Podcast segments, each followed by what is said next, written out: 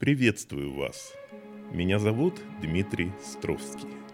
Когда-то я закончил факультет журналистики Уральского госуниверситета, много лет проработал в газете и профессором все того же журфака. Последние шесть с лишним лет живу в Израиле. Со временем мне стало скучно заниматься только научными исследованиями, и я начал писать эссе и рассказы. Все они так или иначе связаны с развитием как российской, так и мировой культуры, и их герои сделались людьми весьма известными. Я хочу предложить вашему вниманию цикл таких рассказов под общим названием «Каминные истории». Мне кажется, восприятие этих историй требует осознанного интереса к прошлому. Для меня прошлое это не только набор исторических фактов, но в первую очередь внимание к судьбам тех, кто создавал его. Тема любви является одной из самых важных в жизни людей, о которых пойдет речь в этих рассказах. Судьбы моих героев были зачастую очень сложными и противоречивыми.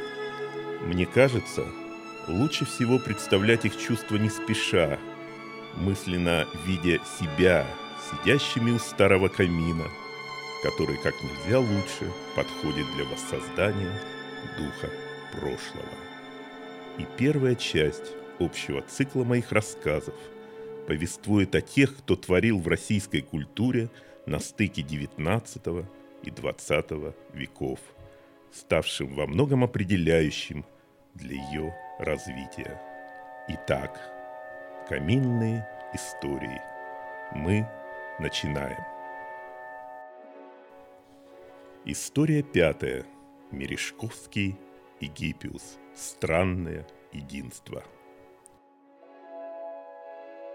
Ровно в пять вечера эта семейная пара выходила на прогулку.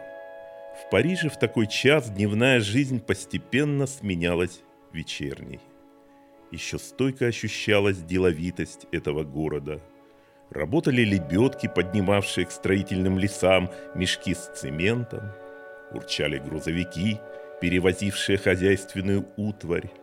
Сливались с уличной толпой суетливые клерки, выходившие из офисных контор. Но с каждой минутой этот мир уходил на второй план, делался спокойным, даже умиротворенным.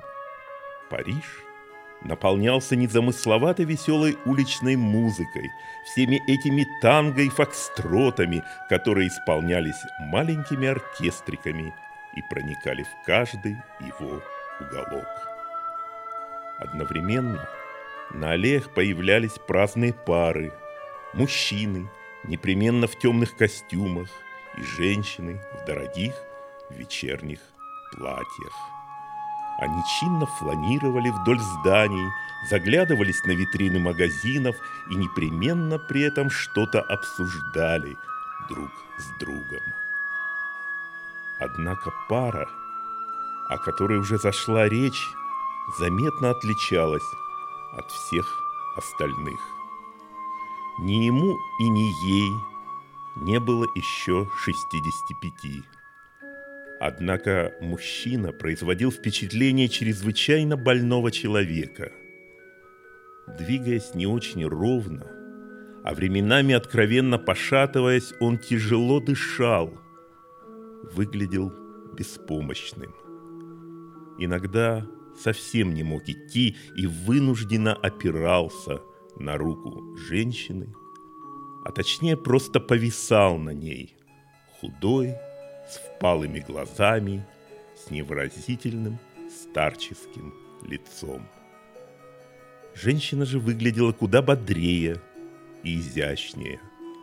Во время прогулок она неизменно надевала широкополую шляпу, служившую в летнее время преградой от солнца, а в зимнее защищавшую ее лицо от внезапно налетавшего ветра. Сейчас эта шляпа была ярко-вишневого цвета, в тон теплому осеннему дню, наполненному воздухом совсем недавнего дождя. Сама женщина держалась прямо, высоко подняв голову и сжав свои и без того тонкие губы, отчего ее взгляд казался сухим и надменным. Лицо ее покрыто было большим слоем белил и румян, которые оказывались заметными даже для непосвященных. Создавалось впечатление, что женщина должна вот-вот выйти на сцену и сыграть какую-то сказочную героиню, непременно взрывную и трепетную. Впрочем, она и была такой героиней, правда, не на сцене, а в жизни. На плечах ее на этой послеобеденной прогулке лежала в натуральную величину рыжая лисица, украшенная розой. Не спеша эта пара всякий раз перемещалась по центру Парижа. К концу пешеходной прогулки оба путника уставали. Мужчина спешно искал глазами деревянную скамейку, чтобы присесть на нее, а женщина, желая сбросить злость от накопившейся усталости, начинала прилюдно отчитывать его за ленность. Потом она коротко бросала что-то еще, но этих слов было достаточно, чтобы ее спутник поднимался и, тяжело ступая, брел дальше. Позже создатель детской сказки о Буратино, писатель Алексей Толстой, не раз со смехом признавал, что эти двое послужили прообразами его персонажей – Лисы Алисы и кота Базилио. Дескать, такие же ненормальные, отрешенные от мира. Да и сам он относился к этой паре с плохо скрываемой неприязнью.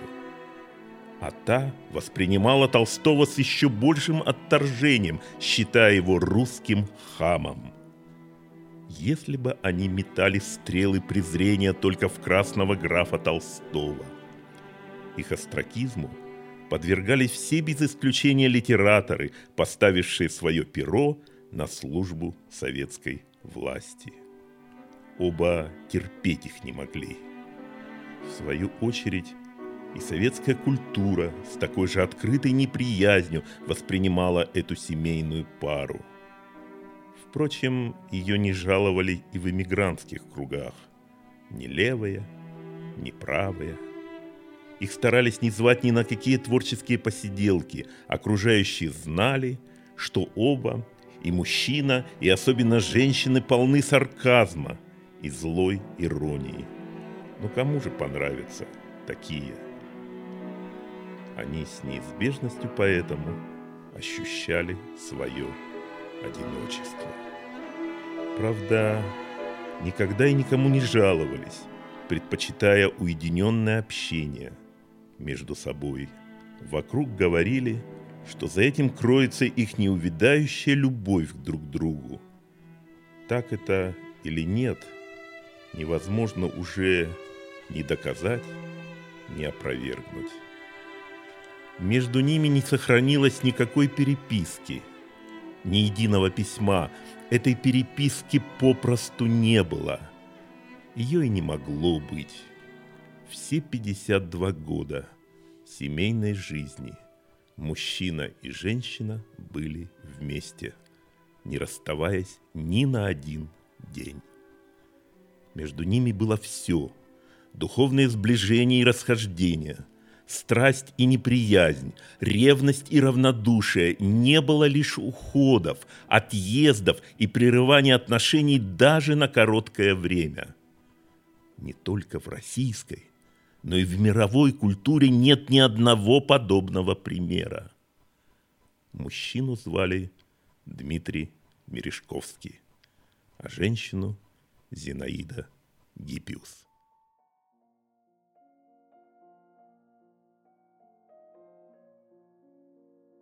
По молодости Гиппиус была изумительно красивой и статной, с роскошными, ярко-рыжими волосами, которые сверкали и переливались на солнце, с изумрудными, как у кошки, глазами, цепляющий взгляд которых трудно было выдержать, с ухоженной кожей, мраморного цвета, будто ее обладательница только и делала, что принимала молочные ванны.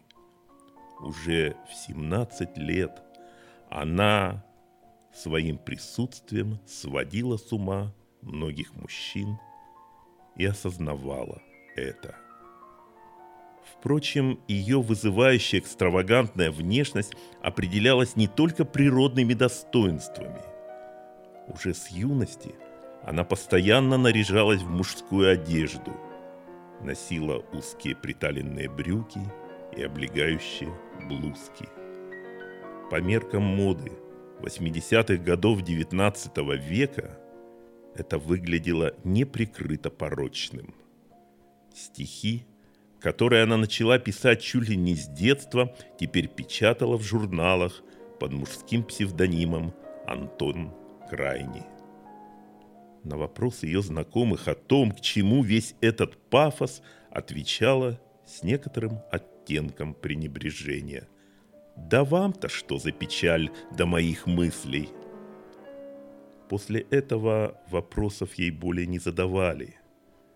А за спиной Гиппиус беспрестанно судачили, считая ее поведение вызывающим. Неизвестно от чего, но к ней надолго пристало прозвище «лесбиянка». А еще шептались о том, что она гермафродит. Почему? Вновь не объяснить. Гиппиус словно и не замечала этих унизительных ярлыков, открыто насмехалась над ними. Однажды, когда они были уже женаты с Мережковским, случайно обнаружила на столе подброшенную ему записку со словами: «Отомстила тебе Афродита, послав жену Гермафродита». Записка оставила ее совершенно равнодушной. Она страшно любила разыгрывать публику, как знакомую ей, так и чужую. Могла встретить очередного кандидата в женихи, лежа в ванной и томно смотря на пришедшего, чтобы через мгновение другое продефилировать перед ним, запахнутой в простыню. Гость устремлялся в вожделенном ожидании за Гиппиус, а та закрывала перед ним дверь своей комнаты, называя его при этом непотребными словами. Откуда жила в ней эта постоянно проявляющая себя придурь, обижавшая многих? Гиппиус и сама не могла ответить себе на этот вопрос. «Такой уродилась», — озвучила она как-то. Не раз признавалась окружающим, что любая женщина способна выдержать все, кроме скуки. «Уж лучше в монастырь, чем так», — добавляла она. «О мука, о любовь, о искушение, я головы пред вами не склонил, но есть соблазн, соблазн уединения, его никто еще не победил», — писала она в молодости, представляя себя в образе мужчины. Примечательно, однако, что Гиппиус никогда не доводила спонтанно возникающие в ее жизни чувства до сексуальных отношений. И это вопреки ожиданиям многих окружавших ее мужчин, которым казалось, вот еще один томный взгляд, устремленный на них, еще пара бокалов вина на двоих, и все. Она без отказа отдастся любви, тем чувствам, которые озвучивает в своих стихах. Но нет. Все это было обманчивым. Противоречило ее личной теории равенства полов, которую Гиппиус давно вывела для себя. Отношения между мужчиной и женщиной лишь тогда имеют смысл, считала она, если покоятся на единстве интересов. Секс недопустим, потому что он чаще всего предполагает доминирование одного партнера над другим. Странная теория, надо признать. Однако ее Гиппиус сполна реализовала в их с Мережковским семейной жизни. Они поженились в тысяча восемьсот восемьдесят девятом году. Ей было девятнадцать, ему двадцать три. За полгода до этого Мережковский оказался на отдыхе в Боржоми. В один из дней его пригласил в гости начальник почтовой службы этого города. В этом доме Мережковский и увидел портрет Зинаиды Гиппиус. Поговаривали потенциальной невесты почтового чиновника. Говорят, что реакция Мережковского на увиденное изображение выглядела очень непосредственной. «Какая рожа!» – воскликнул он. И было непонятным, что превалировало в его фразе. То ли восхищение, то ли пренебрежение Гиппиус. А потом на одной из вечеринок они познакомились лично. Мережковский слыл человеком традиционной культуры, но природа быстро взяла свое. Он неистово потянулся к этой молодой и экзальтированной особе, и та ответила ему взаимностью. Впрочем, даже эта взаимность была специфичной, не похожей на привычные отношения. Они не столько разговаривали о жизни, сколько с интересом обсуждали книги, прочитанные ими, а также то, что каждый опубликовал в последнее время. И каждый ревностно относился к творчеству другого. Гиппиус с присущей ей непосредственностью уже при первом свидании раскритиковала стихи Мережковского. «Так только пошлые люди пишут». Мережковский вспыхнул, хотел ответить что-то грубое, да промолчал. Буквально через несколько месяцев, вопреки российской традиции долгого предсвадебного ожидания, они обвенчались. В первую брачную ночь они только и делали, что вновь говорили. Так, по крайней мере, записала в своем дневнике Гиппиус, пометив, что к утру Мережковский благополучно отбыл к себе в гостиницу. А Гиппиус после этого села за чтение какого-то романа, даже не вспомнив об усталости, которая давала о себе знать после бессонной ночи. И о том, с чего принято начинать брачные отношения, она не вспомнила тоже. Потом все-таки уснула и проспала ровно до нового появления Мережковского. «Вставай, ты еще спишь, а муж уже пришел!» – крикнула ей мать из коридора. На что Гиппиус отреагировала тотчас. Он теперь должен понимать свое место в жизни, но не уточнила смысла сказанного. А что сам Мережковский подумал тогда по поводу будущей семейной жизни, неизвестно.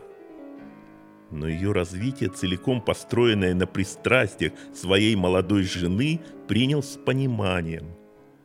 Через некоторое время, под воздействием их с Гиппиус разговоров, выстроил и свою теорию семейных отношений, которая свелась к идее единой природы мужчин и женщин. По мнению Дмитрия Сергеевича, соитие полов оказывается противоестественным этой природе, но если она все равно нераздельна. Куда более перспективным для жизни индивида, полагал, могут считаться аскетизм и схимничество. Что только не возникает в сознании натур неистовых и утонченных.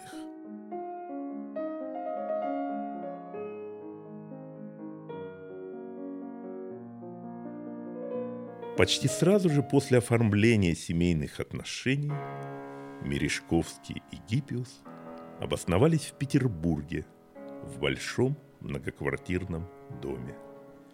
Бытовали в разных комнатах, чего не скрывали от окружающих.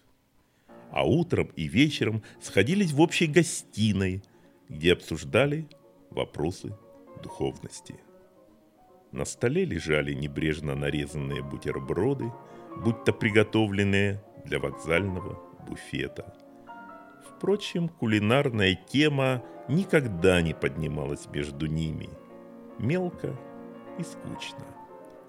Представить их в бытовом плане было невозможно, в них не было ничего плотского, они прошли в жизни романтично, как полутени, писал один из их знакомых много позже. Мережковского действительно при всем желании невозможно было представить с молотком в руке, а Гиппиус у кухонной плиты. И уж совсем затруднительно нарисовать воображение обоих, находящихся в окружении детей. Нет, все это подходило применительно к кому-то другому, но только не к ним. Не тот характер, устремления не те. Что же касается отсутствия плотских отношений между супругами, их не было и на заре семейного единения, отмеченного поиском духовной истины, и много позже. Похоже, что сам поиск и стал для них верхом интимных чувств по отношению друг к другу. Даже те, кто по духу были близкими им, никогда не могли понять всего этого. Постепенно их квартира на Литейном проспекте превратилась в салон, посещаемый молодыми людьми от искусства. Там бывали будущие сотрудники журнала «Мир искусств» Бенуа и Бакт, поэты-символисты Александр Блок и Андрей Белый, философ Николай Бердяев и многие другие. Обсуждали что-то, спорили, засиживались обычно допоздна.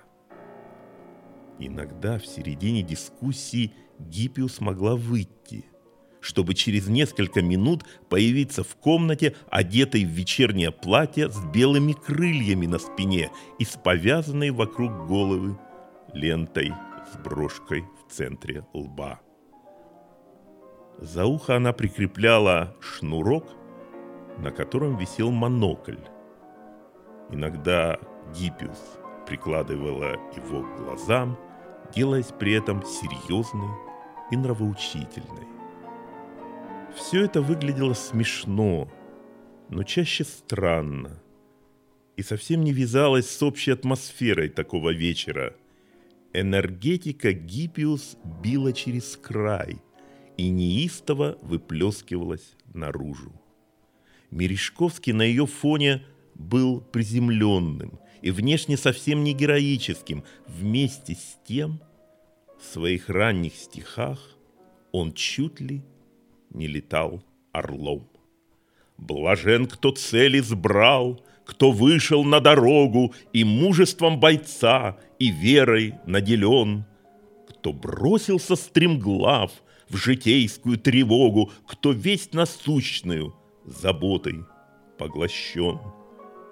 Со временем в руках, вступая в бой кровавый, он может ранами гордиться пред толпой, он может совершить свой подвиг величавый и на виду всех погибнуть, как герой. Куда все это потом делось? Внешний героизм мережковского поэта теперь никак не вязался с его житейским образом. Вместе с тем Гиппиус все-таки смогла увлечься таким человеком. Для нее особо неистовой и страстной героизация окружающей жизни воспринималась как своеобразный духовный наркотик. Мережковский своей поэзией многие годы держал Гиппиус на острие иглы. Приблизившись к Гиппиус, он и сам с неизбежностью ощущал идущие от нее энергетические флюиды. Говорил ей при этом, оставшись наедине: «Ты, Зиночка, как истинная шельма, съешь с потрохами и не заметишь». Гиппиус при этом томно улыбалась. А что ощущала она? Любила ли Мережковского? Добрых слов, обращенных в адрес Дмитрия Сергеевича, от нее никто не слышал. Ну, если равенство полов, Какие могут быть телячьи нежности? Только признание значимости присутствующей рядом личности. Да и само понятие любви всегда выглядело в ее стихах каким-то отвлеченным, оторванным от реальности. Однообразно и пустынно, однообразием сильна, проходит жизнь, и в жизни длинной любовь одна, всегда одна. Любви мы платим нашей кровью, но верная душа верна. И любим мы одной любовью. Любовь одна, как смерть одна. Можно ли по этим строчкам осознать подлинное чувство Гиппиус к Мережковскому? Навряд ли.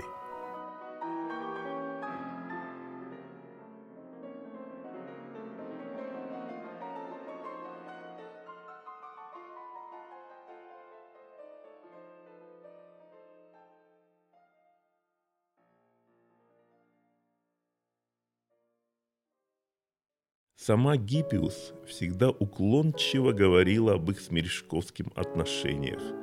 «Мы оба не любили разбираться во взаимной психологии», написала она уже после его смерти.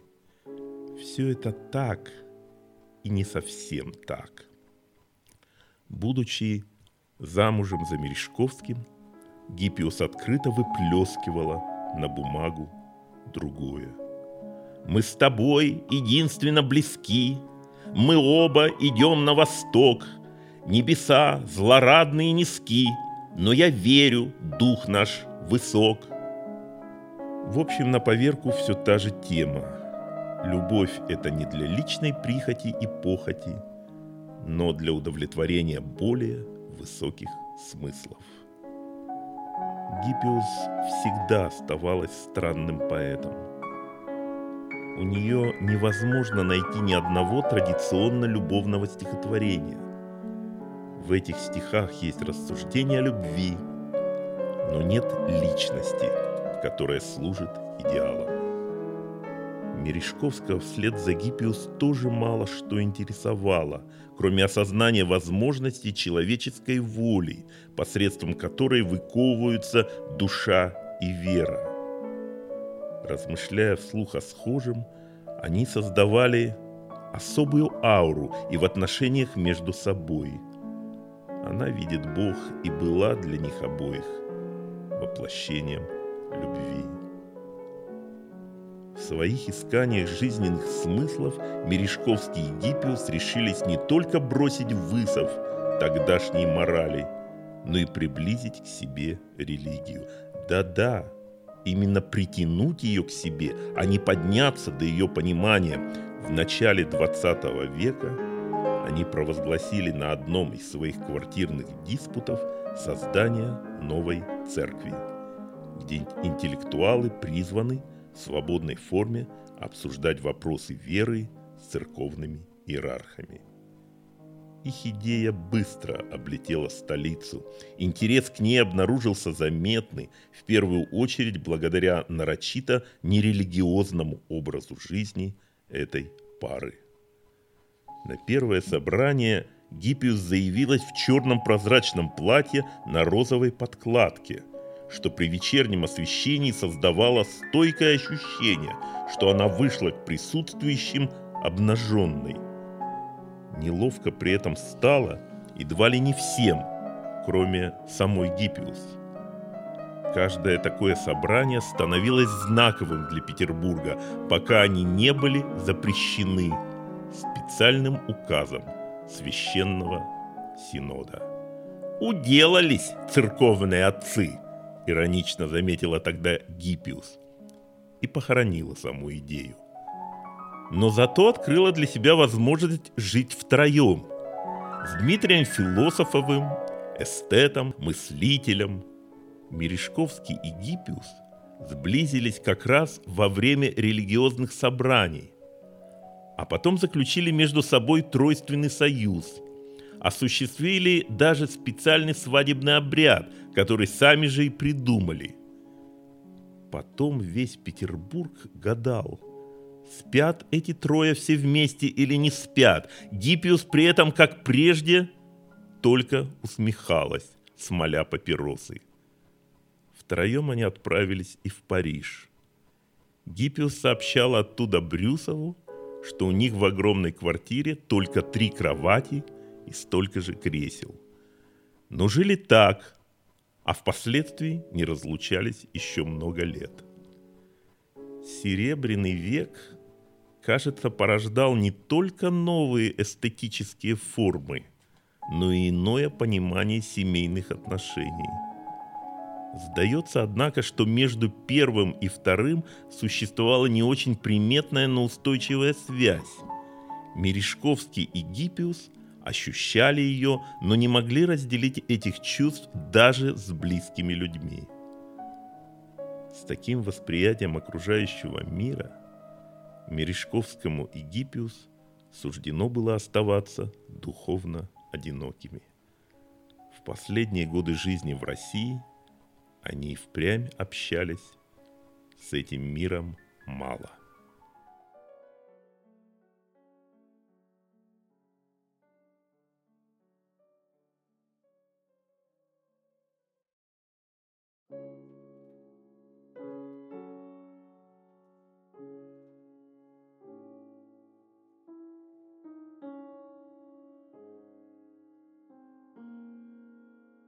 До революции им неоднократно приходилось выезжать в Европу. И они воспринимали эти поездки как увеселительные прогулки. Всегда была возможность вернуться домой. В декабре тысяча девятьсот девятнадцатого года дорога для Мережковского и Гиппиус пролегла только в одну сторону. Хорошо ощущали.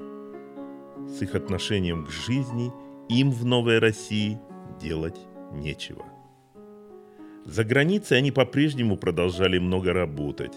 Мережковский писал романы и критические статьи. Гиппиус сочиняла стихи и печатала их в русскоязычных изданиях Парижа, Берлина, Праги и Шанхая.